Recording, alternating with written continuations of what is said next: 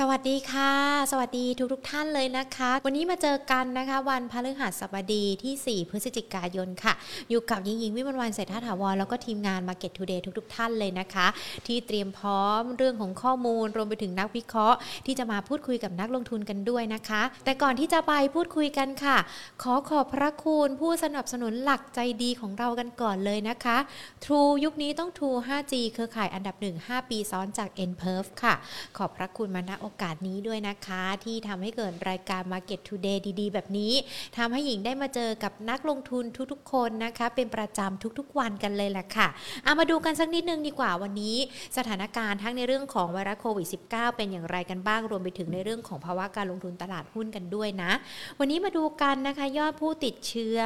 จากไวรัสโควิด -19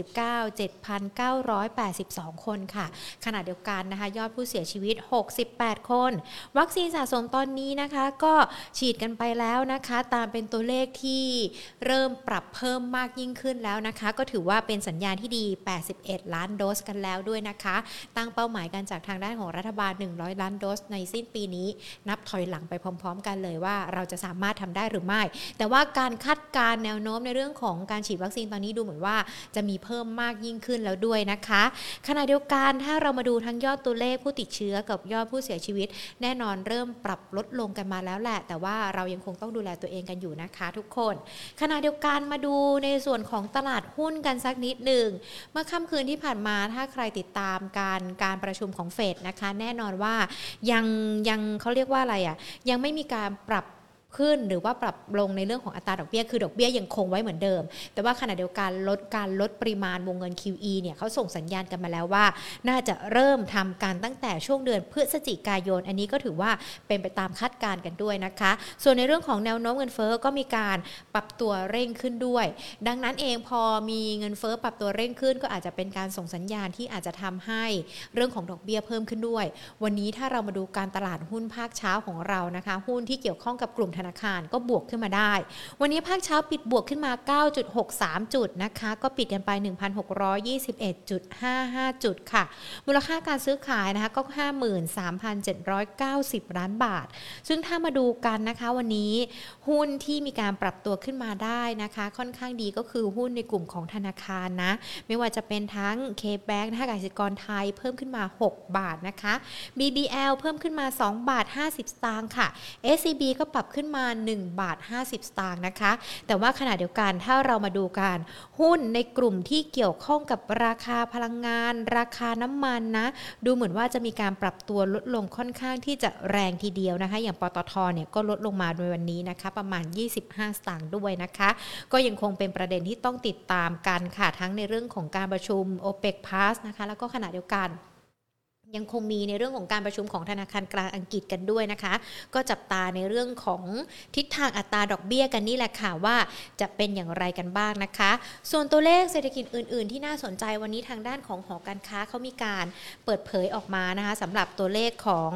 ดัชนีความเชื่อมั่นผู้บริโภคนะคะ ต้องบอกว่าตัวเลขเดือนตุลาคมเนี่ยปรับตัวดีขึ้นแล้ว แล้วก็สูงสุดในรอบ 5 เดือนด้วย หลังจากที่ตอนนี้ประชาชนเริ่มคลายความวิตกกังวลในเรื่องของสถานการณ์ไวรัสโควิด -19 ที่เกิดขึ้น และขณะเดียวกันก็มีการเปิดเมืองกันแล้ว เราเริ่มกลับมาใช้ชีวิตปกติกันแล้วนะคะ ก็เลยอาจจะทำให้ในส่วนของดัชนีความเชื่อมั่นนั้น ปรับบวกขึ้นมาได้ด้วยนะคะ ก็ยังคงเป็นประเด็นที่ต้องติดตามแหละค่ะทั้งตัวเลขต่างๆ ที่เกิดขึ้นในประเทศแล้วก็ต่างประเทศ เพราะว่าแน่นอนจะมีผลต่อในเรื่องของการลงทุนตลาดหุ้น จนช่วงที่เหลือของปีนี้ แล้วก็วันนี้จะมีการพูดคุยกับนักวิเคราะห์กัน ยาวต่อเนื่องไปจนถึงปีหน้ากันเลยนะคะ จริง ๆ แล้วมันช่วงโค้งสุดท้ายเกือบจะปลายปีกันแล้วเนาะเกือบจะสิ้นปี 2564 กันแล้วเหลืออีกประมาณสักเดือนกว่าๆเท่านั้นเอง ตอนนี้อาจจะอาจเป็นช่วงเราจะต้องวางแผนกันแล้วว่า ปีหน้า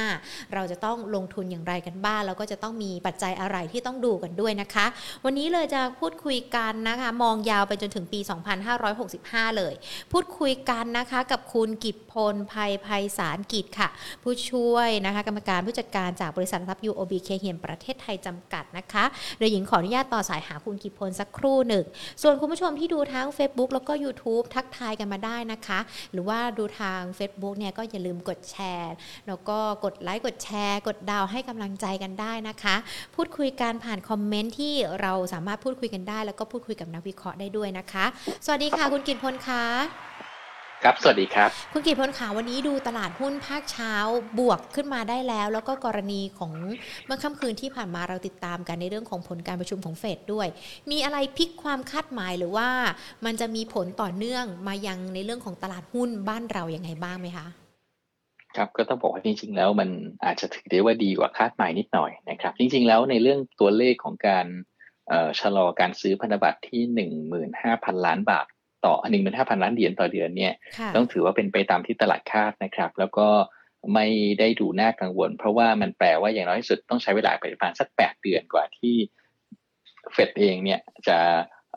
สามารถที่จะถอนตัวออกจากการ QE ได้นะครับ อย่างไรก็ตามสิ่งที่ดีมากๆก็คือจะเห็นว่าถ้อยแถลงของคุณเจอโรมพาวเวลเนี่ยค่อนข้างที่จะย้ำอยู่หลายรอบนะครับ ว่าอันที่หนึ่งเรื่องของตัวเงินเฟ้อเนี่ย ยังเชื่อมั่นว่าเป็นปัจจัยที่เกิดขึ้นชั่วคราว หรือว่าเป็นช่วงของการเปลี่ยนผ่านเป็น transitory ซึ่งเงินเฟ้อเองน่าจะชะลอตัวลงในช่วงด้านต้นปีหน้านะครับอันที่สองก็คือเราก็จะเห็นว่าคุณเจอโรมพาวเวลเองพยายามที่จะตัดความสัมพันธ์ระหว่างเรื่องของตัวการ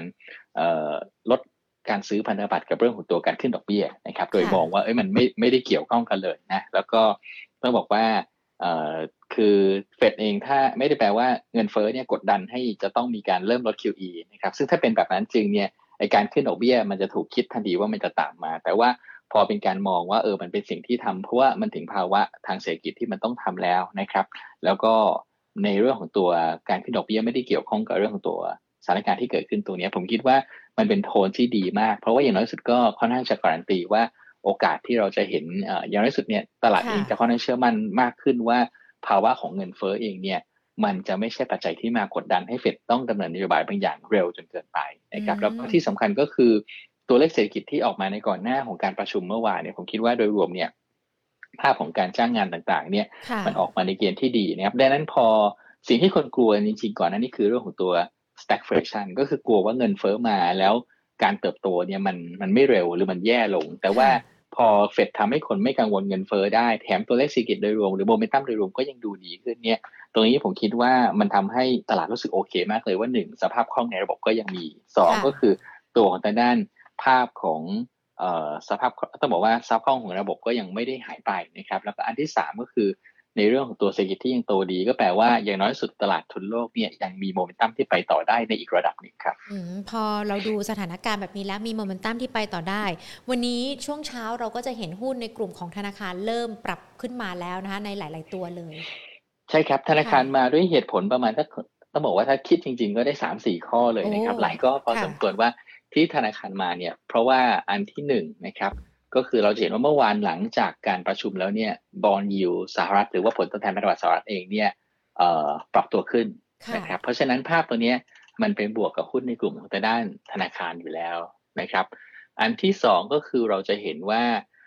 เมื่อวานถ้าใครจาได้เนี่ยในดีลของอการซื้อ SCB กับ b i t ครับนี่จริงๆแล้วมันเป็นการส่งสัญญาณบอกเราว่าก่อนหน้านี้เราเคยกังวลกันมากว่าธนาคารเองจะถูก disrupt ด้วย คนต่างๆ ที่เข้ามาในอุตสาหกรรมแต่จริงๆเราก็จะเห็นว่าไอ้คนที่จะถูก disrupt นี่ก็คือคนที่มันไม่รู้จักปรับตัวเองนะครับแต่คนที่มีเงินทุนและมีความสามารถในการที่จะปรับตัวเองได้เนี่ยสิ่งนี้ไม่ได้น่ากลัว เพราะว่าเขาก็จะสามารถในในในใครที่จะมา disrupt เราเนี่ยเราก็ชิงซื้อเขาสักก่อนเลยนะครับหรือไม่ก็เข้าไปเป็น partner เขาเนี่ยลักษณะแบบนี้ก็แปลว่า ในจุดที่ตลาดกังวลกันมากๆเรื่องของการ disruption แล้วทำให้หุ้นกลุ่มธนาคารเนี่ย เคยซื้อขายกันต่ำมากๆด้วย PE หรือ Price to book ที่ต่ำกว่า book เนี่ย 0.5 0.6 เนี่ย เอ๊ะมันต่ำไปหรือเปล่า ถ้าวันหนึ่งความเสี่ยง disrupt เองมันอาจจะไม่ได้น่ากังวลถึงขนาดนั้นแล้วนะครับ ดังนั้นถ้าเป็นแบบนี้จริงเนี่ย ผมคิดว่าสิ่งที่จะเกิดขึ้นก็คือว่าที่สุดเนี่ยมันก็จะไม่การความเสี่ยงของการ disrupt ก็จะลดน้อยลงดังนั้น ตรงนี้ครับก็เลยทำให้หุ้นในกลุ่มธนาคารเองเนี่ยผมคิดว่าคนเริ่มเห็นภาพแล้วว่าไอการที่เราจะกลัว disruption เนี่ยจริง ๆ แล้วมันอาจจะไม่ได้น่ากลัวถึงขนาดนั้นนะครับตรงนี้ก็เลยทำให้ price to book หรือว่าในเชิงของการมองหุ้นธนาคารจากนี้ไปเนี่ยไม่น่าที่จะ discount หรือมีส่วนลดมากเหมือนกับช่วงก่อนหน้านะครับอีกประเด็นหนึ่งก็คือเป็นเรื่องของตัวทิศทางฟันโฟครับก็คือในเมื่อเราเห็นแล้วว่าทิศทางของเฟดที่ออกมาเป็นแบบนี้เนี่ยความกังวลในเรื่องของตัวสภาพคล่องน่าจะไม่ได้เยอะเนี่ยก็แปลว่าเราน่าจะเห็นการปรับพอร์ตเนี่ยไม่ได้ดูน่ากลัวนะขณะเดียวกันอาจจะมีเงินทุนที่ไหลกลับเข้ามาในฝั่ง emerging market ด้วย ซึ่งถ้าเป็นแบบนั้นนะครับในกลุ่มเงินทุนที่เข้ามาก็แน่นอนว่าก็คงไม่ได้ไปซื้อหุ้นเล็กๆนะฮะ MAI ก็คือต้องมาซื้อหุ้นที่เป็นหุ้นในกลุ่มขนาดใหญ่ แต่ว่าทำไมไม่ซื้อพลังพลังงานล่ะก็ ตอนนี้เรากำลังเห็นแล้วว่าโลกเริ่ม shift แล้วเริ่มเริ่มกลับเข้ามาสู่ story ของการเปิดเมืองแล้วเริ่มเกิดมากลับมา story ของการที่เรียกว่าไม่ใช่ภาพรวมของเศรษฐกิจโลกแต่แต่เป็นเศรษฐกิจในแต่ละประเทศกันเองนั้น proxy ที่ดีที่สุดตัวหนึ่งก็คือกลุ่มธนาคารนะครับดังนั้นก็เลยจะเห็นว่าเช้าวันนี้ครับธนาคารเลยดูค่อนข้างที่จะเป็นพระเอกครับ ค่ะ อย่างวันนี้แน่นอน 3 อันดับหลักทรัพย์ K-Bank SCB แล้วก็ BBL นะคะ ขอดูตัว SCB กันก่อน เพราะว่าดูจะมีประเด็นหลากหลายที่จะเข้ามาให้นักลงทุนตื่นตาตื่นใจในช่วงนี้นะคะ คุณกิตพล SCB ตอนนี้ราคา 133 บาท เป็นจังหวะที่เขาจะไปต่อได้หรือว่าอาจจะต้องนักลงทุนจะต้องค่อยๆ ทยอยเก็บสะสมหรือว่าทุ่มไปได้เลยคะสำหรับตัวนี้ ก็มองว่าแค่ทยอยครับ จะเห็นว่าวันนี้ตัวที่ขึ้นดีกว่าใครก็จะเป็น K-Bank กับ BBL นะครับเอ่อถามว่าทำไมไม่ใช่ SCB ก็คือหนึ่งเนี่ย ถ้าเราลองย้อนกลับไปดูราคาหุ้น SCB K-Bank BBL จะเห็นว่าทั้งกลุ่มธนาคารเนี่ยทำพีคเอาไว้ตอนประมาณเดือนมีนาคมนะครับ แล้วก็ราคาหุ้นก็โรยตัวลงมาตลอด แต่ว่าประมาณสักสองเดือนที่ผ่านมาเนี่ย SCB เนี่ยพุ่งขึ้นไปเพราะว่า story ของการ transformation นะครับ ในการที่จะเป็น SCBX เป็นยานแม่นะครับ แล้วก็จะมีเรื่องของตัวการจัดกลุ่มอุตสาหกรรมจากกลุ่มธุรกิจใหม่ รวมไปถึงการที่ใช้เงินในการที่จะปรับตัวเองนะครับ ก็เป็น story ที่ทำให้ผลักให้ SCB เนี่ย outperformกลุ่มเนี่ยขึ้นมาเยอะมากๆนะครับทีเนี้ยคำถามก็คือจริงๆ แล้วในกลุ่มนี้มันก็ไม่ใช่แค่ SCB นะครับ K-Bank กับ BBL ซึ่งมีเงินอยู่ในมือเยอะมาก มีความมั่นคงเยอะมากเนี่ย ก็มีโอกาสที่จะทำได้เช่นเดียวกัน ถึงแม้ว่าอย่างอย่าง K-Bank อาจจะทำได้ง่ายหน่อย เพราะว่ามีทีมไอทีที่ใหญ่มากนะครับ แต่ว่า BBL อาจจะทำได้ยากหน่อย แต่ว่าถ้ามองแล้วเนี่ยระยะห่างของแต่ละแบงค์เนี่ยมันอาจจะไม่ได้เยอะขนาดนั้น ก็แปลว่าถ้าเรามามองในเชิงของ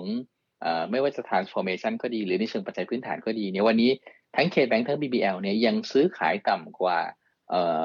ไฮในว่าช่วงเดือนมีนาคมนะครับนั่นก็แปลว่า ถ้ามองว่าไม่ได้ดีมาก อย่างน้อยสุดโอกาสที่คุณจะขึ้นไปสอบไฮน่าจะมี แต่ถ้าดีหรือเป็นการ Copy Story หรือ Copy เรื่องราวเลยเนี่ย เราน่าจะได้เห็นหุ้นกลุ่มแบงค์เนี่ยโดยเฉพาะ K-Bank กับ BBL เนี่ยที่สามารถทำไฮขึ้นมาเหนือมีนาคม ก็แปลว่าถ้าเรามองว่า 3 ตัวนี้ควรจะ move ไปในทางเดียวกัน ไอคนที่ยังไปน้อยอย่าง K-Bank BBL ก็ดูน่าสนใจนะครับดังนั้น K-Bank อาจจะมี story ของ transformation ที่คล้ายคลึงกันกับทาง SCB ได้ ส่วน BBL เองก็มีเรื่อง เรื่องดีที่อาจจะซ่อนอยู่ก็คือตอนนี้ก็ต้องถือว่าเป็นตัวเต็งคนหนึ่งนะครับ ที่มีโอกาสที่จะประมูลได้พอร์ตของลูกค้าบัตรเครดิตของทางเทสซิตี้กรุ๊ปนะก็ถึงถือว่าเป็นธนาคารใหญ่ที่ที่มีลุ้นอยู่พอสมควรนะครับดังนั้นก็จะเห็นว่าก็เป็นเหตุผลหนึ่งครับที่ทำให้ K-Bank กับ BBL วันนี้ขึ้นมาค่อนข้างจะดีที่สำคัญก็คือ BBL เนี่ยวันนี้ซื้อขาย 0.5 0.6 เท่า price to book ซึ่งต่ำมากนะครับในขณะที่วันนี้อย่าง SCB น่าจะขึ้นไปแถวบุ๊กแล้วนะครับ K-Bank ก็ใกล้ ๆ แล้วดังนั้นก็เลยทำให้ BBL เองก็มีแรงกิงกำไรเข้ามาเช่นเดียวกันครับอย่าง K-Bank ช่วงเช้าเนี่ยปรับขึ้นมา 6 บาทเลยนะคะ คุณกิตพลค่อนข้างที่จะเยอะทีเดียวนะคะครับก็เป็นหุ้นแนะนำของเราเช้าวันนี้ด้วยนะครับ ก็ด้วยเหตุผลที่เราเล่าให้ฟังเมื่อกี้เลยครับว่าเราคิดว่าเขามีโอกาสที่จะ follow เส้นทางของ SCB อยู่พอสมควรเลย แล้วก็จริง ๆ แล้วต้องต้องบอกว่าถ้าเรามองเฉพาะในแองเกิลของทางด้าน IT หรือจำนวนคนที่ IT เนี่ยเอ่อต้องถือว่า KTBG ซึ่งเป็นบริษัทลูกของ KBank เนี่ยมีคนไอทีอาจจะถือได้ว่าเยอะที่สุดในบริษัทหนึ่งในประเทศไทยเลยนะครับแล้วก็เป็นทีมที่ใหญ่มากกว่า SCB ด้วยซ้ำไป เพราะฉะนั้นต้องบอกว่าเพียงแต่ว่าพอโดนชิง SCB ชิงซีนประกาศไปแล้วเนี่ยจากนี้ไปถ้า KBank จะมีการประกาศอะไรลักษณะแบบนี้ ก็คงจะต้องทำให้มันมีความว้าว ไม่ใช่แค่เหมือนแต่ต้องมีบางอย่างที่มันไปจัดการหน่อยดังนั้นไอ้สตอรี่ตรงนี้มันอาจจะใช้เวลาหรืออาจจะไม่ได้มาเร็วนะครับแต่ว่า เราก็จะเห็นอยู่ว่ามันขึ้นอยู่กับเวลาเท่านั้นเองว่าเมื่อไหร่จะมา แต่อย่างน้อยสุดเนี่ยด้วยความที่เราเห็นแล้วว่าต่อให้ไม่ได้มีเรื่องนี้นะครับ แต่ว่า valuation วันนี้ซึ่งเทรดด้วย price book ที่ค่อนข้างต่ำแล้วก็ราคานี้ยังต่ำกว่าไฮในช่วงเดือนมีนาคมอยู่เยอะ หรือถ้าเราไปสังเกตดูว่าราคาเหมาะสมที่ตลาดหรือ consensus ให้อยู่ที่ประมาณเท่าไหร่เนี่ย SCB ตลาดให้กันประมาณ 130ถึง140 นะครับเอ่อตัว K-Bank ตลาดให้กันประมาณสัก170ถึง180เพราะนั้นก็แปลว่าวันนี้ SCB ถ้าไม่ได้มีอะไรที่เปลี่ยนแปลงจริง ๆ เนี่ยเอ่อการที่อัพไซด์จะไปมากกว่านี้ก็จะเริ่มตันๆแล้วนะครับแต่ว่า K-Bank จะเห็นว่าต่อให้ยังไม่มีอะไรเลยเนี่ยแต่มองในเชิงของปัจจัยพื้นฐานธรรมดาเนี่ยก็ถือว่าอัพไซด์เนี่ยมันดูจูงใจกว่ากันอยู่พอสมควรในนั้น ภาพตัวนี้ก็เลยเห็นว่าวันนี้ครับ ทั้ง K-Bank ทั้ง BBL ก็เลยขึ้นดีกว่า SCB ครับค่ะ พอฟังคุณกิจพลพูดแบบนี้แล้วดูเหมือนว่าในอนาคตหรือว่าอาจจะช่วงสักปีหน้าด้วย เราอาจจะเห็นในเรื่องของแวดวงอุตสาหกรรม การเงินธนาคาร เปลี่ยนแปลงไปแล้วก็จะสร้างความคึกคักให้กับตลาดได้มากยิ่งขึ้นด้วยนะคะใช่ครับก็ต้องถือว่าสิ่งที่มันจะเกิดขึ้นมันไม่ใช่เรื่องของกำไรเพิ่มเลยนะครับ แต่เป็นการที่เอ่อ perspective หรือว่าเป็นมุมมองของนักลงทุนต่อหุ้นในกลุ่มนี้มันเปลี่ยน จากเดิมที่ เรา concern กันว่าเนี่ยมันจะถูก disrupt เดี๋ยวธุรกิจนั้นธุรกิจนี้จะมีคนแย่งทำไปหมดเลย แต่วันนี้เราก็เห็นแล้วว่าเมื่อ 5 ปีที่แล้วเนี่ยมันมีช่องว่างให้คู่แข่งรายใหม่ ๆ เกิดขึ้นมาค่อนข้างจะเยอะซึ่งเป็นแบบนี้ทั่วโลก เพราะว่าวันนั้นองค์กรใหญ่ๆเนี่ยปรับตัวกันไม่ทันนะครับก็จะมีสตาร์ทอัพใหม่ๆเกิดขึ้นมา แต่เราก็จะเห็นแล้วว่าพอเกิดมาถึงจุดหนึ่งปุ๊บเนี่ยมันเริ่มมีการ strike back แล้วสำหรับจากบริษัทใหญ่ ๆ ว่าเอ้ยก็เรามีเงินทุนนี่นาเรามีช่องทางใหญ่อย่างเพราะฉะนั้นเราถ้า ถ้าเราทำเองบางคนก็เริ่มทำได้ดีนะหรือถ้าทำไม่ได้เราก็ซื้อมันซะเลยเนี่ยดังนั้นใช่ครับเราถึงเห็นว่าพอเป็นลักษณะแบบนี้แล้วเนี่ยโอกาสที่พวกธุรกิจใหญ่ ๆ จะเจอ disruption แล้วปรับไม่ทันจริง ๆ เนี่ยยากมากๆ ปัญหาเดียวก็คือว่าถ้าเขาไม่ปรับตัวฮะแต่ถ้าเขาจะปรับจริง ๆ เนี่ยด้วยเงินทุนที่มีอยู่ด้วยเทคโนโลยีที่มีด้วยความสามารถในการจ้างคนด้วยราคาที่สูงกว่าเนี่ยต้องบอกว่าเออเราผมคิดว่าเนี่ยครับคือภาพที่คนเริ่มเห็นแล้วว่าสิ่งที่เราเคยกลัวกับสิ่งที่มันเกิดขึ้นจริงวันนี้ disruption risk เองอาจจะไม่ได้เยอะมากอย่างที่เราเคยกังวลกันครับ อืมค่ะ นอกจาก K-Bank ที่เป็นหุ้นแนะนำของเรานะคะ ในช่วงนี้แล้วยังมีตัวอื่น ๆ ด้วยไหมคะ คุณกิตพลคะถ้าในกลุ่มแบงก์เราก็จะเป็น K-Bank กับ BBL ครับ จริง ๆ ก่อนหน้านี้ก็ SCB ด้วยนะครับ แต่ว่าพอโซนนี้ขึ้นมาในระดับที่ที่อัพไซด์เองอาจจะไม่เยอะแล้วเนี่ยเราก็เลยมองว่าถ้าเลือกในราคานี้ก็ K-Bank BBL จะดูน่าสนใจกว่าครับ แล้วถ้าเป็นกลุ่มอื่นช่วงนี้มีอะไรเข้ามาทำให้ตลาดหุ้นน่าสนใจพอๆ กับกลุ่มธนาคารด้วยไหมคะมีครับก็ต้องบอกว่าจริง ๆ แล้วเราก็ต้องมองทั้งสองมุมคือมุมบวกและมุมลบนะครับก็เราเริ่มจากมุมลบก่อนก็ได้นะครับ ในมุมลบเนี่ยอะไรที่เราเองอาจจะต้องระมัดระวังบ้างนะครับผมคิดว่าอันที่หนึ่งก็คือว่าในกลุ่มที่เป็นพวกที่เกี่ยวกับสถานการณ์โควิดเนี่ยเราก็จะเริ่มเห็นแล้วว่า หุ้นที่เคยดีจากสถานการณ์โควิด มาถึงวันนี้แล้วเนี่ยความดีมันเริ่มลดน้อยลงนะหรือบางทีมันมันมันกลายเป็นแย่ไปเลยแหละนะครับ ไม่ว่าจะเป็นพวกโรงพยาบาล ถุงมือยางนะครับหรือว่าพวกเครื่องมือการแพทย์เนี่ยในเมื่อสถานการณ์โควิดมันน่าที่จะพีคไปแล้ว หรืออาจจะเกิดการระบาดระลอกใหม่ในช่วงธันวามกราก็ดีเนี่ยแต่ว่า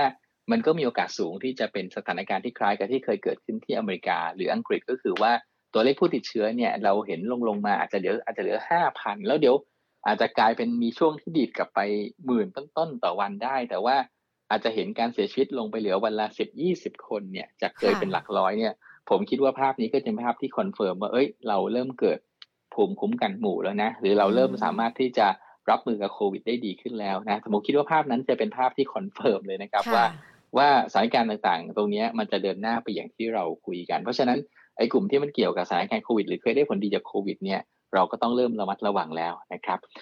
ในกลุ่มนี้มันก็จะมีแรงกระเพื่อมไปถึงหุ้นที่เกี่ยวกับด้านของการ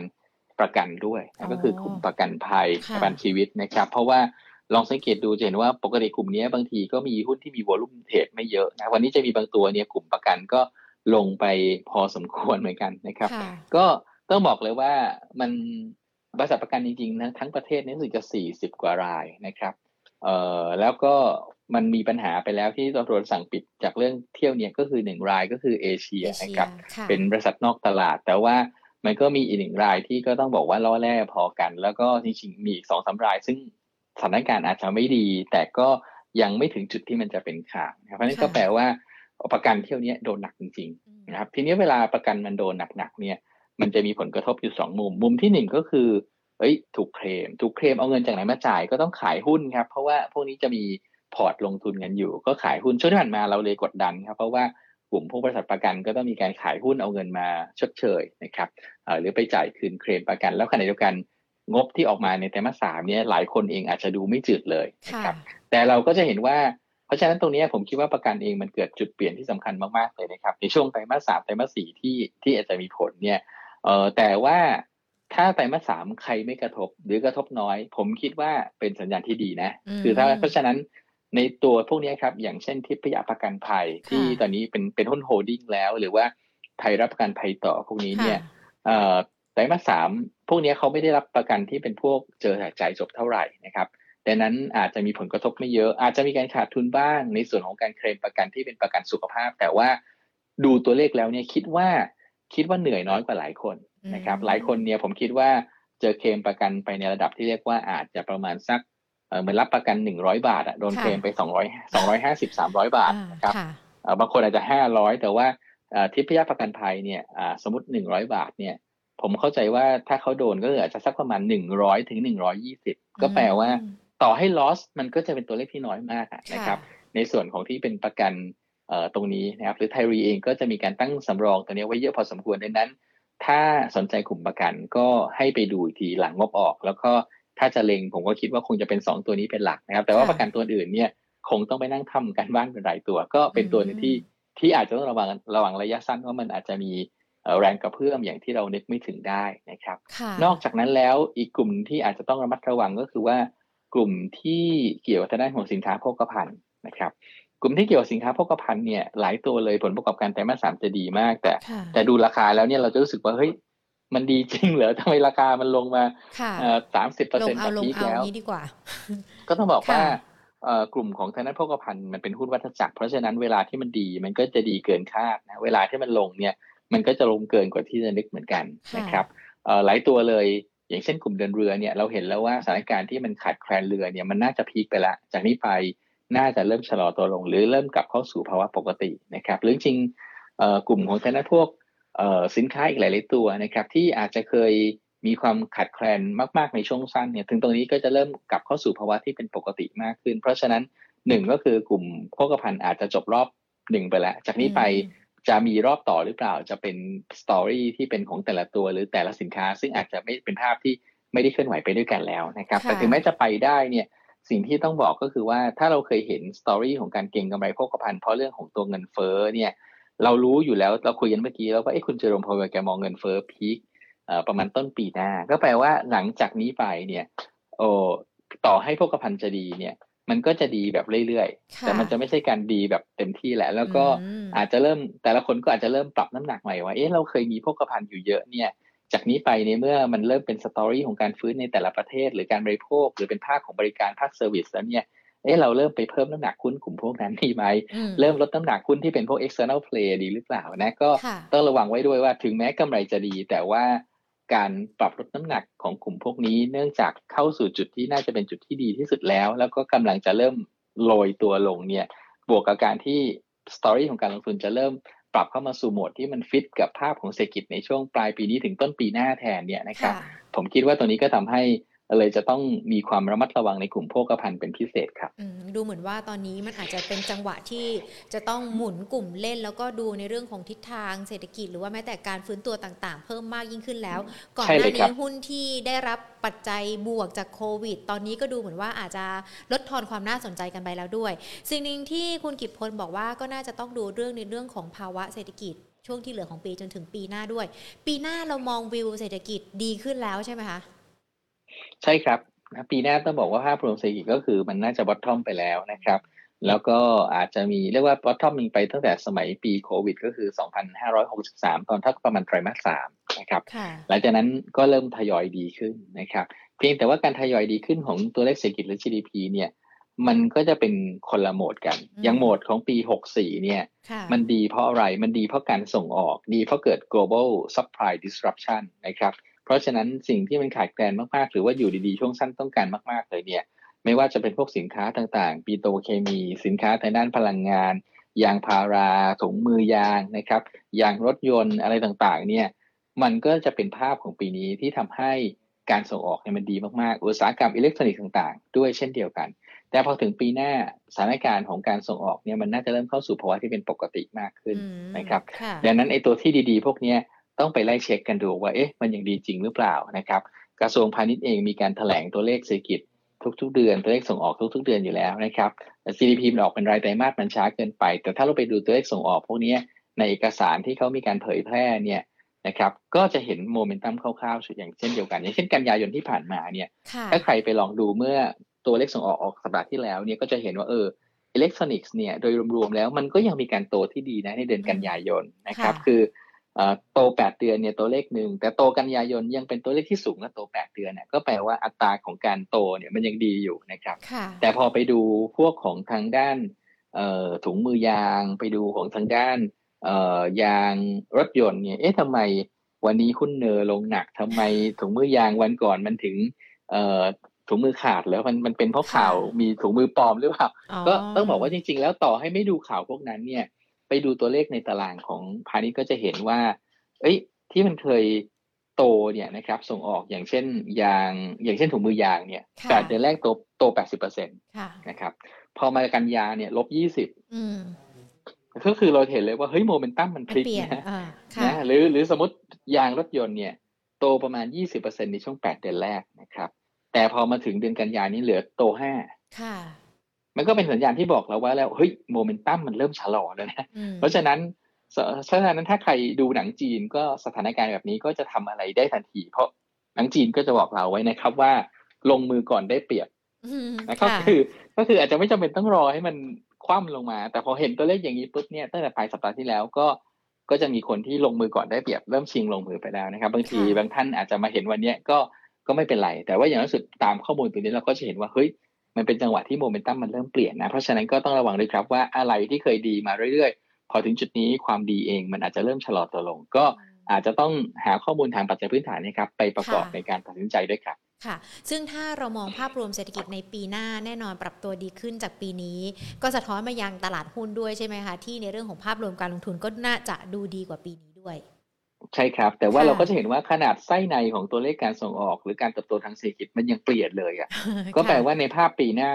ไส้ของเศรษฐกิจเองก็จะมีความเปลี่ยนแปลงเช่นเดียวกันนะครับ อย่างเช่นปีนี้เราก็จะเห็นว่าผ่านมาครึ่งปีแรกเนี่ยหุ้นที่เกี่ยวกับการบริโภคเนี่ยยังไม่ไปไหนเลยนะครับเพราะว่าเราก็จะต้องยอมรับจริงๆว่าการบริโภคเนี่ยต่อให้ราคาหุ้นบางตัวมันฟื้นขึ้นมาจากบอททอม แต่มันก็ยังฟื้นน้อยมากเมื่อเทียบกับกลุ่มที่เกี่ยวกับพวก external play นะครับ เพราะว่า เอ่อหนึ่งก็คือในเมื่อในเมื่อเราเจอสถานการณ์โควิดเข้าไปเนี่ย สมมติว่าเราตัดไม่พูดถึงพวกที่ทำงานในกลุ่มของพวกแต่ด้านท่องเที่ยว ซึ่งเเหนื่อยกันมากนะครับ โดนลดโดนเลิกออฟไปก็ส่วนหนึ่ง โดนลดเงินเดือนก็ที่เหลืออยู่ส่วนใหญ่ก็คือโดนลดเงินเดือนนะฮะแต่ว่าเราถ้าเราไม่นับพวกนี้เนี่ยที่มันกระทบจริงๆมันเป็นสิบล้านคนเหมือนกันที่กระทบเรื่องของความสามารถในการใช้จ่ายเนี่ย เราเอาเฉพาะพ่อค้าแม่ค้าที่ ที่ไม่ได้เกี่ยวกับการท่องเที่ยวโดยตรงขายหมูปิ้งอยู่หน้าบ้านหน้าหมู่บ้านนะแต่ว่าพอถึงเวลาปุ๊บล็อกดาวน์หนึ่งเดือนนะก็มีปัญหาทันทีนะครับ หรือขายหมูปิ้งอยู่ที่ที่ออฟฟิศเนี่ยปรากฏว่าคนเข้าออฟฟิศเหลือสามสิบเปอร์เซ็นอย่างเงี้ยโอ้มันคือมันก็มีปัญหาเยอะมากเพราะกลายเป็นว่าอำนาจในการซื้อรายได้ของแต่ละคนเนี่ยมันลดน้อยลง ซึ่งพอลดปุ๊บการจำกัดการใช้จ่ายก็จะเกิดตามมา เพราะฉะนั้น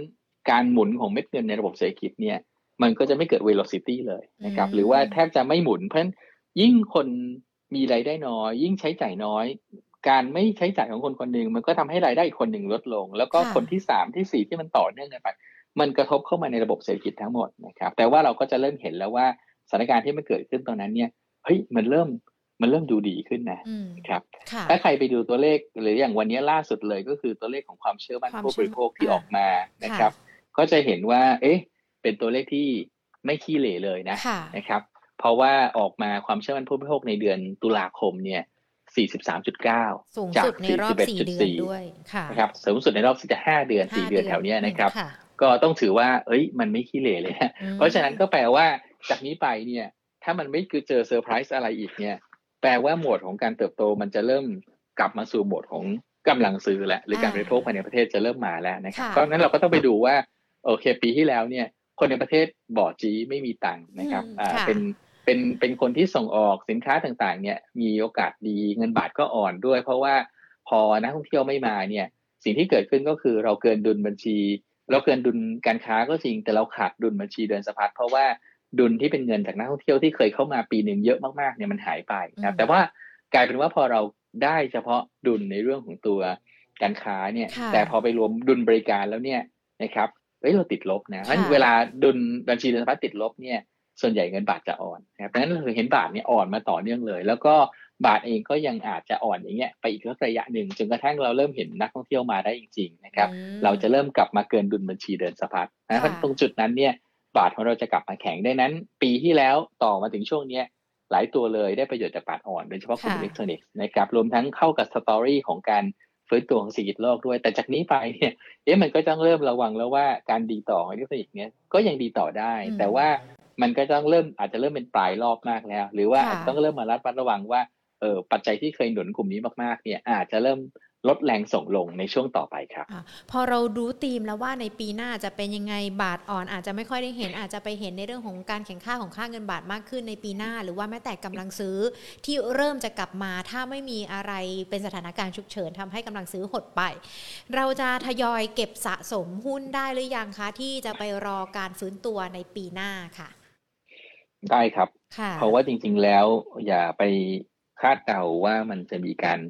correction รอบใหญ่ ๆ หรือเปล่านะครับ คือต้องบอกว่าต้องบอกเลยว่าหุ้นไม่ได้ถูกนะครับ แต่ว่าไอ้ความไม่ได้ถูกเนี่ยมันไม่ได้แปลว่าหุ้นทุกตัวแพงค่ะนะครับ เราก็จะพบว่าเรามีหลายตัวที่มันอยู่ในจุดที่มันไม่แพง เพราะฉะนั้นถามว่าถ้าเกิดสมมติว่าหุ้นเป็นการ correct แบบที่เรียกว่าเอ่อปรับฐานในระหว่าง sector อย่างเงี้ย เช่น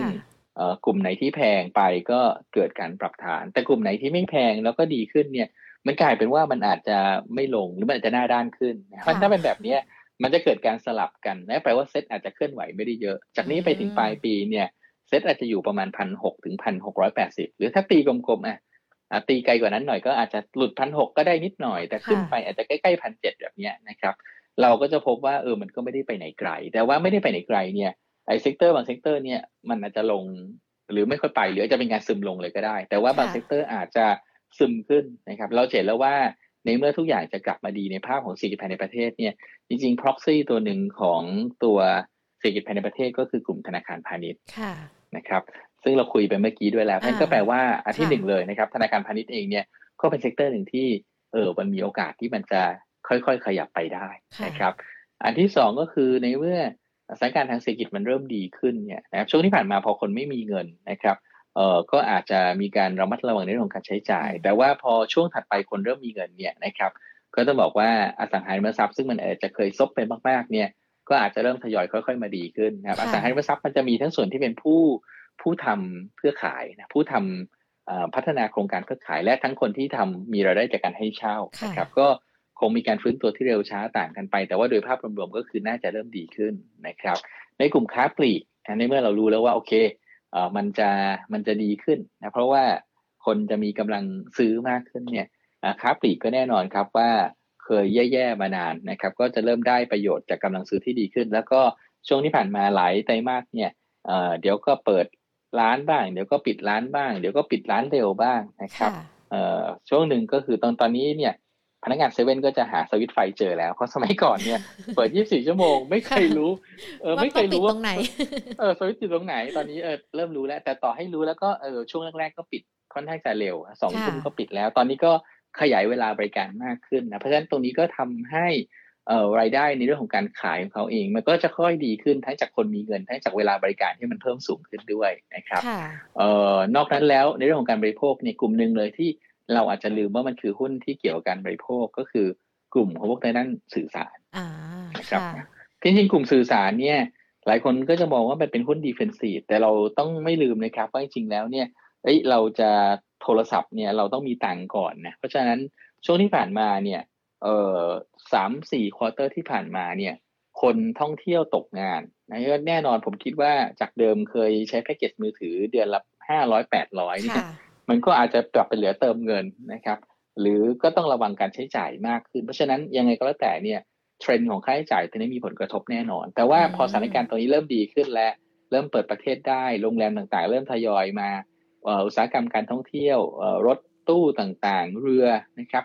จุดท่องเที่ยวเริ่มกลับมาบ่อยเริ่มมาร้านอาหารเริ่มมาเนี่ยก็แปลว่าในเรื่องของตัวการใช้บริการ มันก็จะเริ่มทยอยค่อยๆพิกอัพขึ้นมา ซึ่ง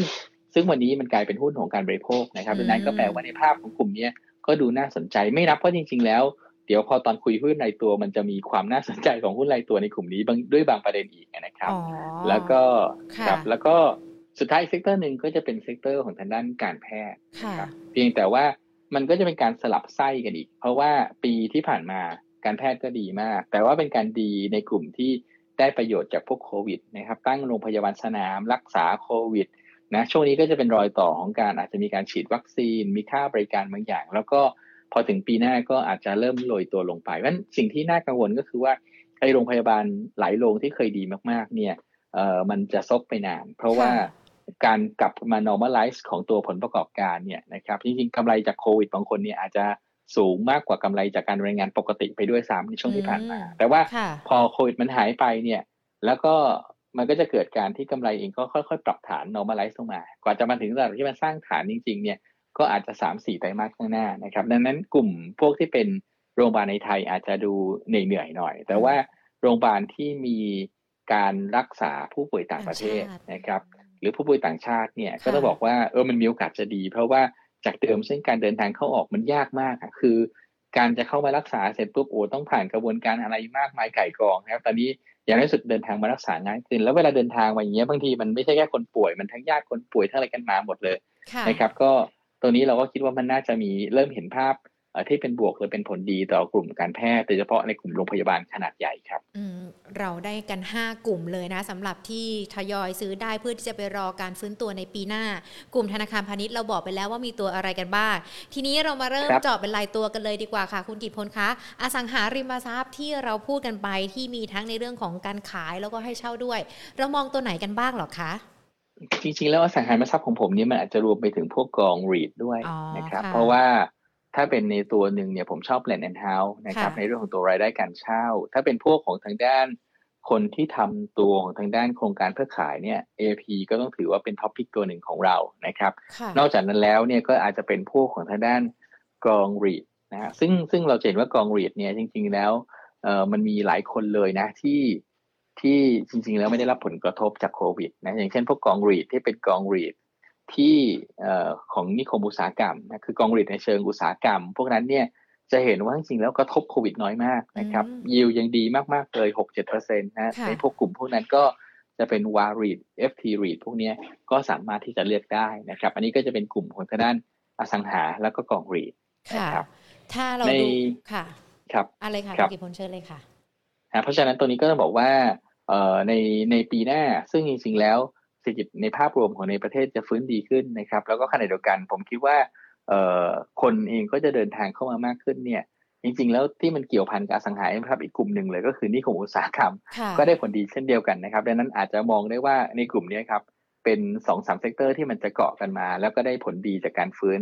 ที่เกี่ยวกับทางอสังหาครับ อืมก็คือในกลุ่มใหญ่ยังมีไส้ในที่เราเข้าไปเลือกลงทุนได้เป็น section ย่อยๆ กันอีกด้วยนะคะ แล้วอย่างค้าปลีกล่ะคะ มันจะมี section ย่อยๆ ให้เราเลือกได้อีกด้วยไหมคะก็ค้าปลีกเนี่ยจริงๆแล้วความดีตัวนี้ก็คงจะเป็นตัวของด้าน CPO นะครับหลังจากที่แย่มาค่อนข้างที่จะนานนะครับผมคิดว่า CPO เองก็จะมาน่าสนใจจากการฟื้นของกำลังซื้อภายในประเทศนะครับ แล้วก็ขณะเดียวกันเนี่ยอีกตัวหนึ่งซึ่ง ในปัจจุบันนี้มีคนดูน้อยมาก แต่ในอนาคตผมคิดว่ามันจะเป็นหุ้นที่มีคนดูเยอะ แล้วก็อาจจะเป็นตีมใหญ่ๆก็คือตัวของทางแมคโครนะครับก่อนหน้านี้แมคโครเองอาจจะกลายเป็นหุ้นที่ดูก๊อกแก๊กเพราะว่าเอ๊ะมันขายโชว์ห่วยนะครับ มันอาจจะไม่ได้มีอะไรมากเนี่ยแต่เราก็จะเห็นแล้วว่า วันนี้บนดีลของการเข้าซื้อ Tesco Lotus แล้วก็มีการจัดสตั๊กเจอร์ของกลุ่ม CP ใหม่เนี่ยมันทำให้ตัวการเติบโตของ Lotus ทั้งหมดจะไปอยู่ under ตัวของทางแมคโคร นะครับ นอกจากนั้นแล้วเนี่ยสิ่งที่น่าสนใจก็คือก่อนหน้านี้การเติบโตของทางด้านกลุ่ม CP ในทางในทางธุรกิจค้าปลีกเนี่ยเดิมมันมีหัวหอกเดียวก็คือตัวของทางด้าน CPALL หรือว่าร้านเซเว่นนะครับ แต่ก็มีปัญหาว่าร้านเซเว่นเนี่ยมันไม่ใช่เครื่องหมายการค้าของเขาอะเขาต้องไปขอเช่ามาจากทางด้านของตัว7 e เ e ่ e อ Inc. ที่อเมริกาซึ่งทางนั้นเขาก็จะมีสิทธิ์ในการที่จะ ให้ใครก็ได้นะอย่างเช่นบางประเทศเนี่ยแย่งกันอยู่นานมากโอ้กว่าจะออกมาว่าใครได้เนี่ยนะครับในเวียดนามเวียดนามในหลายประเทศเลยเนี่ยต้องบอกว่ามันมันใช้เวลานานมาก อย่างเช่นกว่าที่เขาจะได้ในเวียดนามเนี่ยก็รู้สึกนานมากนะครับ เพราะฉะนั้นตรงนี้เลยกลายเป็นว่าแทนที่ CP เองมีความพร้อมแล้วที่จะไปในประเทศแถวๆนี้เนี่ยแต่ไปไม่ได้ เพราะว่าจะไปด้วยโมเดลเซเว่นเนี่ยไปไม่ได้ เพราะติดว่าเจ้าของสิทธิ์ไม่ให้ แต่ตอนนี้ไม่ง้อแหละเพราะว่าเออไม่ เซเว่นช้าใช่ไหม ผมเอาโลตัสบุกก็ได้นะผมใช้ใช้ใช้แมคโครนี่แหละแต่ใช้แบรนด์ของโลตัสซึ่งโลตัสก็มีหลายหลายฟอร์มนะจะเป็นร้านส่งเล็กหน่อย จะเป็น express จะเป็นลักษณะที่เป็นใหญ่ขึ้นมาหน่อย ก็สามารถทำได้ หรือจะเป็น dis count store เลยก็ทำได้ เพราะฉะนั้นจะเห็นว่าตรงนี้มันก็จะมีแรงกดดันไปถึงคนที่เซเว่นอีเลฟเว่น Inc.ด้วยว่าเฮ้ยต่อไปถ้ามันอยากจะไปประเทศไหนเนี่ยเอ๊ะเราต้องพิจารณาเขาว่าถ้าไม่งั้นเราต้องไปแข่งกับเขานะแล้ว เราก็จะรู้อยู่ว่า footprint ของ CP ในการที่จะ supply สินค้าหลายๆอย่างโดยเฉพาะสินค้าที่เป็นอาหารสดเนี่ยมันแข็งแกร่งมากดังนั้นผมคิดว่าตรงนี้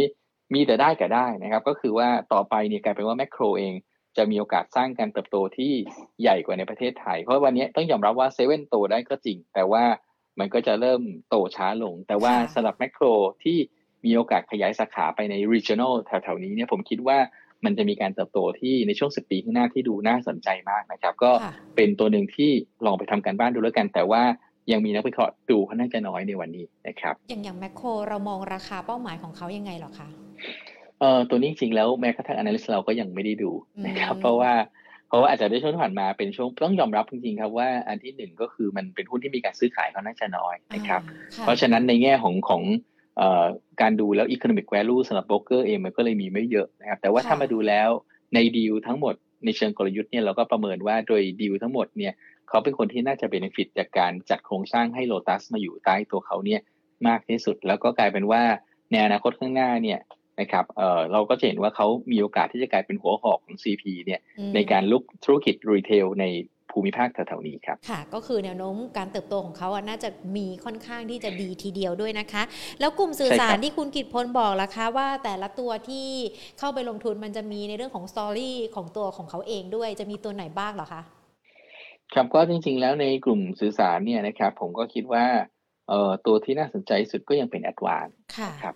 จริงๆแล้วต้องบอกว่าในแง่นี้ถ้าเราไปดูก็จะเห็นว่าการเปลี่ยนแปลงเชิงโครงสร้างที่สำคัญก็คือ การเข้ามาถือหุ้นใหญ่ในอินทัสของกัฟนะครับ จนกลายเป็นกัฟเป็นผู้ถือใหญ่ไปแล้วเนี่ย สิ่งที่เกิดขึ้นเวลาที่เราต้องไปดูว่าแล้วกัฟซื้ออินทัสด้วยอะไร เอาเงินเย็นมาลงทุนหรือเปล่านะหรือว่าใช้อะไรก็จะเห็นว่ากัฟเองใช้เงินกู้นะครับการใช้เงินกู้เนี่ยจริงต้นทุนการเงินของเขาไม่สูงนะครับ ก็เลยทำให้การเข้าซื้ออินทัสเนี่ยมันเป็นอะไรที่มันค่อนข้างโอเค เพราะว่า มีต้นทุนในการเงินก็จริง แต่ด้วยการรับปันผลมาแล้วเนี่ย ก็เอาปันผลที่ได้ไปทยอยคืนเงินกู้ได้ แต่ว่ามันก็ยังมีภาระ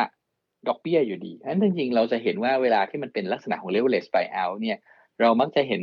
แรงกดดันในเชิงนโยบายนะครับของผู้ถือหุ้นรายใหม่เนี่ยที่ส่งไปยังบริษัทว่าโอเค ในฐานะที่เป็นบริษัทลูกเนี่ย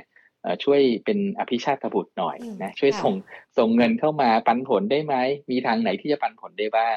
ซึ่งเราก็จะเห็นว่า Advance เนี่ยน่าสนใจ เพราะว่า Cash Flow Advance ค่อนข้างจะโอเคนะครับ แล้วก็มีกำไรสะสมอยู่ 53,000 ล้านบาท เพราะฉะนั้นเราก็จะเห็นว่าเฮ้ยในแง่ของตัว Advance เนี่ยถ้าจะจ่ายปันผลจริง ๆ เลยเนี่ย แบบเรียกว่าให้ Advance ไปกู้เงินนะเป็นหนี้แทนเป็นหนี้เป็นหนี้โดยการกู้เงินเลยนะครับ แล้วเอาเงินที่กู้ได้มาจ่ายปันผลยังทำได้เลยนะนะครับ ซึ่งด้วยด้วยกำไรสะสมที่มีอยู่เนี่ยมันจะได้ประมาณสักสิบแปดบาทนะครับการที่ตัวของทางด้าน ปันผลปกติเขาสักเจ็ดบาทได้ เพราะฉะนั้นก็แปลว่า เอ๊ะ มันมีโอกาสที่เราจะคาดหวังกำไรพิเศษ หรือปันผลพิเศษในระดับประมาณสักใกล้ๆสิบาทเลยเหมือนกันนะสำหรับ ADVANC นะครับ ก็คือจ่าย ADVANC จ่ายจ่ายไปให้อินทัสแล้วอินทัสค่อยจ่ายให้กับนะเส้นทางการเงินจะเป็นแบบนี้นะแต่เราไม่รู้นะว่าจริงๆหนึ่งจะมีการจ่ายปันผลพิเศษไหมกับสองก็คือเอ่อจะเป็นรูปแบบไหน เพราะว่าเอ๊ะจะเป็นการกู้เงินทื่อๆเลยมาจ่ายทำได้นะครับ อยู่ที่ทำหรือเปล่ากับสองก็คือ เอ๊ะหรือว่าเราจะขายเสาดีก็คือตั้งกอง Infrastructure Fund นะแบบเดียวกับทรูอย่างนี้เลยนะ แล้วก็เอาเสาของเราขายเข้าไป แล้วก็ค่อยเอาเงินที่ได้มาจ่ายปันผลก็ทำได้นะครับ เพราะฉะนั้นตรงนี้ผมไม่รู้ว่ามันจะออกมาในฟอร์มแบบไหน แต่ว่าถ้าเราดูความเป็นไปได้ แล้วก็เราดูประวัติแล้วว่าหลายบริษัทที่มันมีการเปลี่ยนแปลงในเชิง ลักษณะแบบนี้ที่ผู้ที่ผู้ถือหุ้นเนี่ยเข้ามา ได้หุ้นแล้วก็มีซอสของเงินที่อาจจะมาจากการกู้ยืม ไม่ว่าจะเป็นการเปลี่ยนมือของหุ้นโรงพยาบาลรามคำแหงนะครับการเปลี่ยนมือของในอดีตตอน SVI เนี่ยที่ซีโอเข้ามาซื้อหุ้นจากผู้ถือหุ้นเดิมจนกลายเป็นผู้ถือหุ้นใหญ่เนี่ยเลเวลเลสไวเอาในอดีตส่วนใหญ่มามักจะมีการจ่ายเงินปันผลดีๆ ออกมาเกือบทั้งนั้นเลยนะครับ ดังนั้นในเคสนี้เราก็ต้องบอกว่าเราใช้การ เดาแบบมีเหตุมีผลได้ว่าเออมันก็น่าจะมีโอกาสได้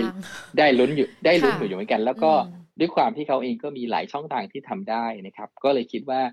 เป็นตัวหนึ่งที่หนึ่งก็น่าสนใจลงทุนโดยธีมของตัวมันเองอยู่แล้วกับสองก็คือ ถ้าโชคดีอาจจะได้โบนัสเพิ่มมาอีกจากการปันผลพิเศษด้วยครับอ๋อพอพูดถึงสื่อสารแล้วมีตัวแอสวานตัวเดียวเลยเหรอคะ ตัวอื่นๆยังน่าสนใจอยู่ไหมคะ หรือว่าจะเป็นตัวนี้โดดเด่นตัวน้อยลงครับ คือเรามองโดดเด่นอยู่ตัวเดียวเพราะจริงแล้ว ดีแท็ก็ซื้อได้นะครับ แต่ว่าในแง่ของตัวศักยภาพการแข่งขันก็คงไม่ได้สูงมากนัก แล้วก็ไม่ได้มีเซอร์ไพรส์อะไรเป็นพิเศษ ส่วนอินทัสก็ดีครับ แต่ว่าอินทัสแพงในแง่ของราคาที่ขึ้นไปช่วงที่ผ่านมา เพราะฉะนั้นในเชิงของยิวปันผลแล้วเนี่ยกลายเป็นว่าเราคิดว่า ADVANC เอง จะเป็นตัวที่มันเกิด เป็นชั้นต้องบอกว่าเป็นชั้นที่มันจะเกิดรายการแล้วก็น่าจะเป็นชั้นของการเริ่มในการปันผลพิเศษถ้ามันจะเกิดขึ้นนะครับดังนั้นถ้าเลือก ก็ต้องเลือก ADVANC ครับอืมค่ะ แล้วอีกหนึ่งกลุ่มราคาโรงพยาบาลเครื่องมือการแพทย์ที่คุณกิบพลบอกว่าน่าจะเข้าไปยังพอมีตัวที่น่าสนใจอยู่ ครับก็ต้องบอกว่าเป็นตัวของทางด้านเอ่อ BDMs ครับอาจจะเป็นอาจจะเป็นตัวเดียวเลยก็ได้เพราะจริงๆแล้วก่อนหน้านี้ BS ก็น่าสนใจ แต่ว่าเราจะเห็นว่าในช่วงหนึ่งเดือนที่ผ่านมาเนี่ย BS ขึ้นแบบ outperform เลยนะครับ ขึ้นแบบ outperform เลย เพราะฉะนั้นก็เลยกลายเป็นว่า room ตรงนี้อาจจะไม่เยอะละหรือไม่ก็จะเริ่มมีความขัดแย้งในเชิงของคำแนะนำในเชิงปัจจัยพื้นฐานกับราคาเหมาะสมของ BS เองนะครับ แต่ว่าถ้ามาดูแล้วก็ถือว่า BDMs ครับเป็นตัวที่ดูว่าน่าจะน่าสนใจนะครับแล้วก็เราให้ราคาเหมาะสมอยู่ที่ประมาณ 26บาท50 ก็ในราคานี้ครับถ้าจะเลือกในกลุ่มการแพทย์ก็มองว่า BDMs เป็นตัวหนึ่งที่ดูน่าสนใจนะครับก็ตอบโจทย์ในเรื่องของการลงทุนแล้วก็ทุก sector นะคะ ทุกตัวที่คุณกิตพลนำมาเล่าให้ฟังกัน มีหุ้นที่ท็อปพิกในช่วงนี้เข้าไปลงทุนได้ แล้วก็หุ้นที่อาจจะทยอยเก็บเพื่อไปรอการฟื้นตัวในปีหน้าด้วยนะคะ คุณกิตพลคะขออนุญาตหยิบยกคำถามนะคะ ทางด้านของ Facebook แล้วก็ YouTube ที่ตอนนี้นักลงทุนหลาย ๆ ท่านเริ่มสอบถามกันมาแล้วด้วยนะคะ ว่าหุ้นที่เขาถืออยู่เนี่ยเป็นยังไงกันบ้าง ส่วนใหญ่ดูเหมือนว่าจะติดกันทั้งนั้นเลยนะคะ อย่างคุณเพชรบอกว่า OR ทำไมลงหนักจังเลยล่ะคะ มันจะลงต่อด้วยไหม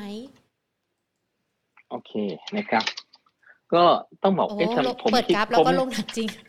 คือต้องบอกว่าเออจริง ๆ แล้วไปดูคำแนะนำทางปัจจัยพื้นฐานของของ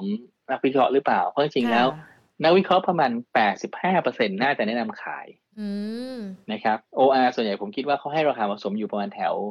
ยี่สิบหกบาทมั้งฮะ แล้วก็ส่วนใหญ่ก็คือแนะนำขาย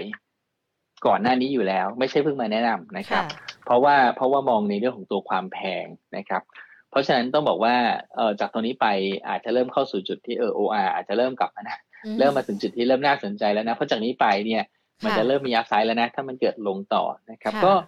ก็ด้วยความแพงเป็นหลักเลยครับ เพราะว่าเราเห็นว่า OR เนี่ยเป็นธุรกิจสถานีบริการน้ำมัน แล้วก็เอ่อมีทั้งธุรกิจ ปั๊มน้ำมันและธุรกิจของค้าปลีกนะครับถ้าเรามองว่าเป็นพื้นที่เช่าและค้าปลีกเป็นไปด้วยกันเนี่ยแต่เราก็จะพบว่าไอ้หรือว่าร้านกาแฟจะมองเป็นธุรกิจค้าปลีก แต่เราก็จะพบว่าจริงแล้วใน PE ของสารบริการน้ำมัน ซึ่งก็จะได้ระดับหนึ่งกับ PE ของค้าปลีกเนี่ยต่อให้เราเอา PE ที่เป็นค้าปลีกที่มันแพงๆใส่เข้าไปเนี่ยก็จะเห็นว่าอัพไซด์ของตัว OR ก็จะจำกัดอยู่ประมาณแถว 30 กลางๆนะครับในขณะที่ถ้าใช้ PE ที่ไม่ไม่ได้ bull มากเนี่ย เดี๋ยวเราก็จะได้ราคาเหมาะสมของตัว OR นี่อยู่ประมาณแถวเนี่ยครับ26เราเห็นว่า25 26จะเป็น target ที่ที่โบรกส่วนใหญ่ให้กัน เพราะฉะนั้นก็แปลว่าจริงๆแล้ว upside ของของ OR เนี่ย ก็แปลว่าเอ้ยอาจจะได้26หรือถ้าโชคดีมากๆ อาจจะได้30กลางๆ ทีนี้พอมันไปอยู่พอมาอยู่30กลางๆ ก็แปลว่าเอ้า มันก็ไม่เหลือ upside แล้วสิ เพราะมันคือ ต้องบอกว่ามันคือ ดีของดีที่สุดเนี่ยอยู่ที่ตรงนั้นแล้วนะครับเพราะฉะนั้นก็เพราะฉะนั้นก็แปลว่าเออถ้าตรงนั้นมันก็แปลว่ามันไม่ได้น่าสนใจ แต่พอลงมาถึงแถวเนี้ย มันจะเริ่มกลับเป็นจุดที่อาจจะเริ่มมาดูได้ว่าเออเฮ้ยจากนี้ไปเนี่ย ถ้ามันดีกว่านี้ถ้ามันโตเร็วกว่าคาดเนี่ย โอกาสที่อัพไซด์มันจะดีจาก 26 ขึ้นไปเนี่ย มันจะเริ่มมันจะเริ่มมีมานะครับเพราะฉะนั้นก็จะบอกว่าไอ้ที่ลงมาก่อนอันนี้ผมไม่แปลกใจเลยนะครับ เพราะว่าเพราะว่าเราไปดูก็ได้ว่านักวิเคราะห์ 80-90%ให้ sell นะครับ ตัวอันนี้นะคะ คุณคัมพีสอบถามมาค่ะ PRM เข้ารับได้ไหมคะ ขอแนวโน้มด้วยค่ะ PRM นะครับก็จะเป็นเออเรือของขนน้ำมันนะ แต่ว่าผมคิดว่าเรือเองโดยภาพรวมมันก็ไม่ได้น่าสนใจเป็นพิเศษนะส่วน PRM เนี่ยมันจะไม่เหมือนกับเรือขนส่งสินค้าที่เป็นเรือเทกอง หรือเรือคอนเทนเนอร์นะครับพวกพวกนี้จะเป็นเรือที่มันมีสัญญาในการขนน้ำมันกับทางด้านของตัว พวกปั๊มน้ำมันจริงๆไม่ใช่ปั๊มน้ำมัน แต่เป็นผู้คนขายน้ำมันนะครับไม่ว่าจะเป็นเครือปตทจะเป็นทางเอสโซทางอะไรพวกนี้ซึ่งก็แปลว่ากำไรมันล็อกอยู่แล้วนะก็คือหนึ่งเรารู้อยู่แล้วว่าต้องขนน้ำมันเยอะน้อยแค่ไหนมันมีสัญญากันอยู่นะแล้วก็ถ้าปีหน้าเศรษฐกิจดีน้ำมันขายเยอะขึ้น ขนเยอะขึ้นก็อาจจะมีการเติบโตนะครับ ดังนั้นพวกนี้ก็ต้องถือว่ามันจะไม่ได้เด่นนะ ก็คือ แต่ว่ามันจะนิ่งๆมากกว่าก็คือว่ากำไรมันก็จะพอเห็นเพราะลักษณะแบบนี้ถ้าลงมาเยอะๆถูกก็น่าสนใจ แต่ว่าขึ้นไปแพงๆก็ไม่น่าสนใจ เพราะมันไม่ได้มีโกรดอะไรที่มันจะเวอร์ได้เนื่องจากว่ามันก็เป็นไปตามยอดการใช้น้ำมันนะครับดังนั้นลักษณะแบบนี้อัพไซด์มันจะไม่ได้เยอะเหมือนหุ้นกลุ่มเรือนะแต่ดาวไซด์มันก็จะไม่ได้เยอะเหมือนหุ้นกลุ่มเรือเช่นเดียวกันเพราะมันจะมีความนิ่งของผลประกอบการกว่านะครับก็ตรงนี้ผมคิดว่าถ้าซื้อให้ไปดูยิวเป็นหลักเลยครับ ถ้าเราคิดว่ายิวมันพอใจ ก็ซื้อได้นะเผื่อว่าตัวนี้เราไม่ได้ดูในเชิงพื้นฐานเลยอาจจะให้ให้เป็น target เป๊ะๆไม่ได้นะครับแต่ก็ให้เป็นคำแนะนำได้ลองไปพิจารณาประกอบการตัดสินใจดูได้นะคะ น้องมิกิบอกว่าตอนนี้ติดดอยโมโนอยู่ 1 บาท 74 สตางค์ค่ะ ยังออกไม่ได้เลย ขอให้คุณกิตพลช่วยชี้แนะแนวทางหน่อยค่ะ ก็ผมไม่แน่ใจว่าไปซื้อตอนไหนนะครับ เพราะว่าตัวของทางด้าน นอนหนักตัดเจ็ดสิบกว่า อาจจะไปซื้อวันที่มันกระชากแรงๆไม่หรือเปล่านะ คือต้องบอกว่า อันที่หนึ่งก็คือตอบได้เลยว่างบไตรมาสสามไม่ดีนะครับ คืองบไตรมาสสามเราล็อกดาวน์กัน สินค้าเลื่อนเลื่อนการเปิดตัวต่างๆอะไรพวกนี้ก็แปลว่า มันในเมื่อสินค้าเลื่อนการเปิดตัวโฆษณาก็ไม่เข้าอะเพราะยังไงงบไตรมาสนี้ลอยถ้วยแน่นอนนะครับลอยถ้วยแน่นอนนะครับ ทีเนี้ย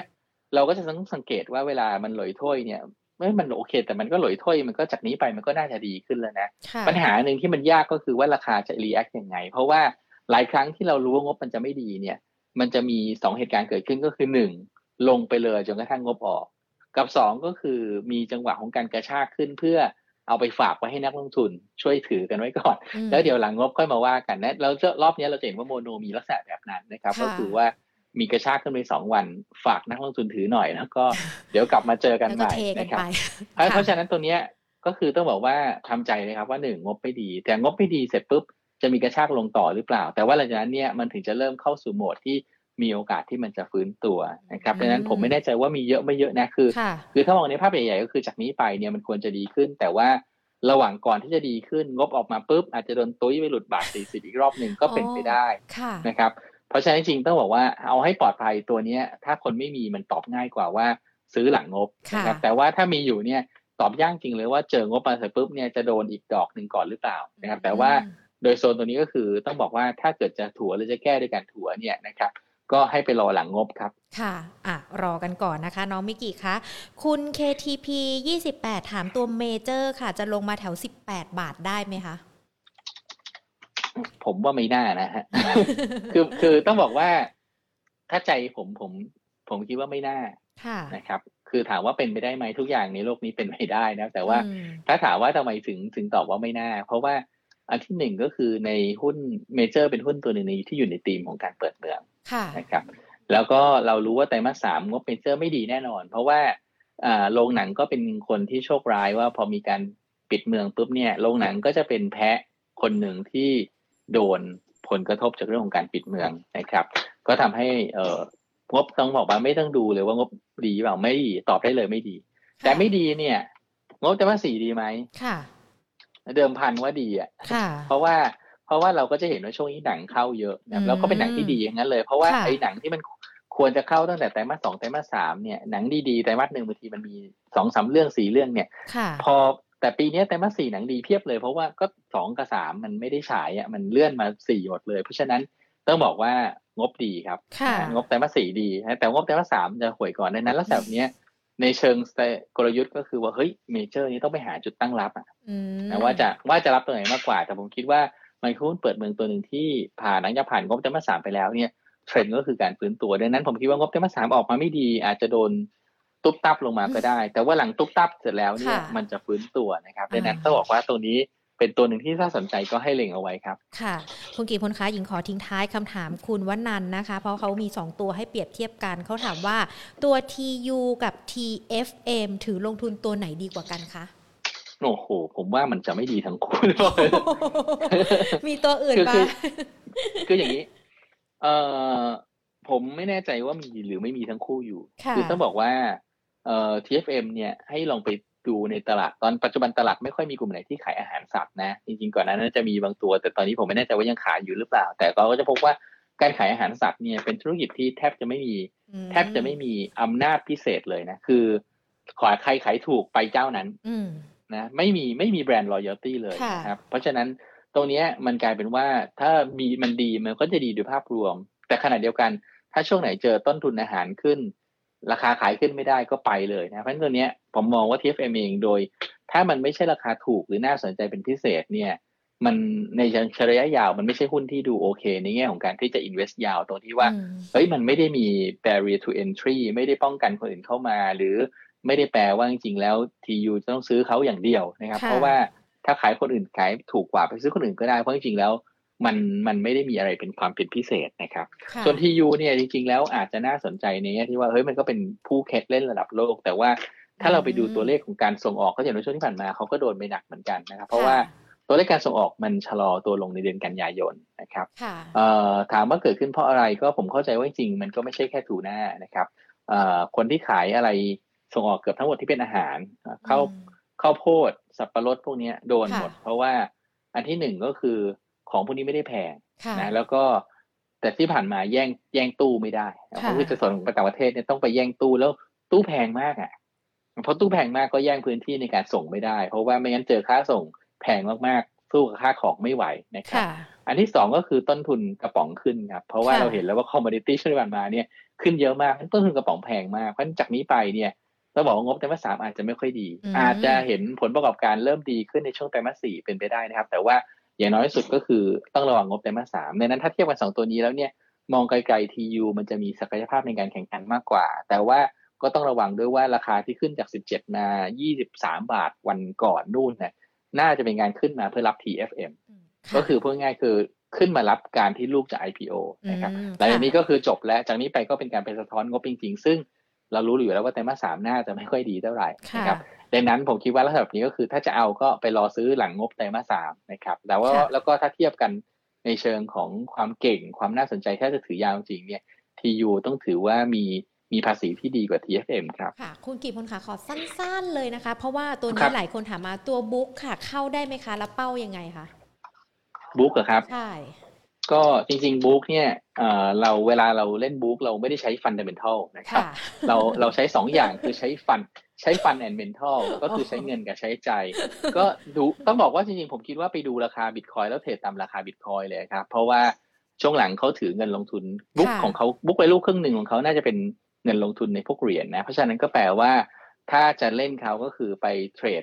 ตามทิศทางที่มันล้อกับทางด้านของตัวพวกคริปโตเคอเรนซีเลยนะครับ แล้วก็อาจจะดีกว่าการที่จะมานั่งดูภาพของทางด้านตัวอื่น เพราะว่าตอนนี้กลายเป็นว่าเขาอาจจะเป็น proxy ของการเทรดในเหรียญไปแล้วครับ ค่ะได้เลยค่ะวันนี้นะคะต้องบอกว่าขอบพระคุณคุณกิตพลมาก ๆ เลยนะคะ ที่มาพูดคุยกับเราโอกาสหน้าพูดคุยกับ Market Today ใหม่นะคะ ยินดีครับ ค่ะ สวัสดีค่ะ โอ้โหสวัสดีครับ ค่ะ วันนี้ปรบมือดัง ๆ คุณกิตพล ครอบคลุมทุกประเด็นแก้พอร์ตกันด้วยนะคะ ทักทายทุกๆ คนเลยนะคะทั้ง Facebook แล้วก็ YouTube วันนี้หลากหลายคนหลากหลายชื่อกันเลยนะคะ ที่อาจจะไม่ได้พูดคุยกันเพราะว่าเข้ามาดูกันเยอะจริง ๆ เลยนะคะ ดังนั้นเลยจะมาขอเชิญไปงานกิจกรรมดีๆ กันเลยดีกว่าค่ะ เพราะว่าทางด้านของนิตยสาร Ad Kitchen นะคะเขามีการจัดกิจกรรม Ad Kitchen Rally ค่ะ จัดขึ้นเป็นครั้งที่ 9 แล้ว ปีนี้นะคะมาพร้อมกับคอนเซปต์ Happy Distance นเว้นระยะอย่างมีความสุข เที่ยวอย่างมีสีสันภายใต้การเว้นระยะอย่างปลอดภัย แต่สุขใจตลอดการเดินทางค่ะ ซึ่งเส้นทางนะคะก็คือกรุงเทพโรงแรมอวานีหัวหินรีสอร์ท2วัน 1 คืน 20-21 พฤศจิกายนนี้นะคะ การเดินทางก็จะมีกิจกรรมความสนุกมากมายเลยค่ะ รวมไปถึงกิจกรรมพี่อิ่มท้องน้องอิ่มด้วย บริจาคเครื่องครัวอาหารแห้งแล้วก็อุปกรณ์การเรียนให้แก่โรงเรียนที่อยู่ระหว่างเส้นทางการเดินทางด้วยนะคะ ดังนั้นใครที่สนใจค่ะ ติดต่อตามเบอร์โทรศัพท์เลยนะคะ 026914126 ต่อ 1313 หรือว่า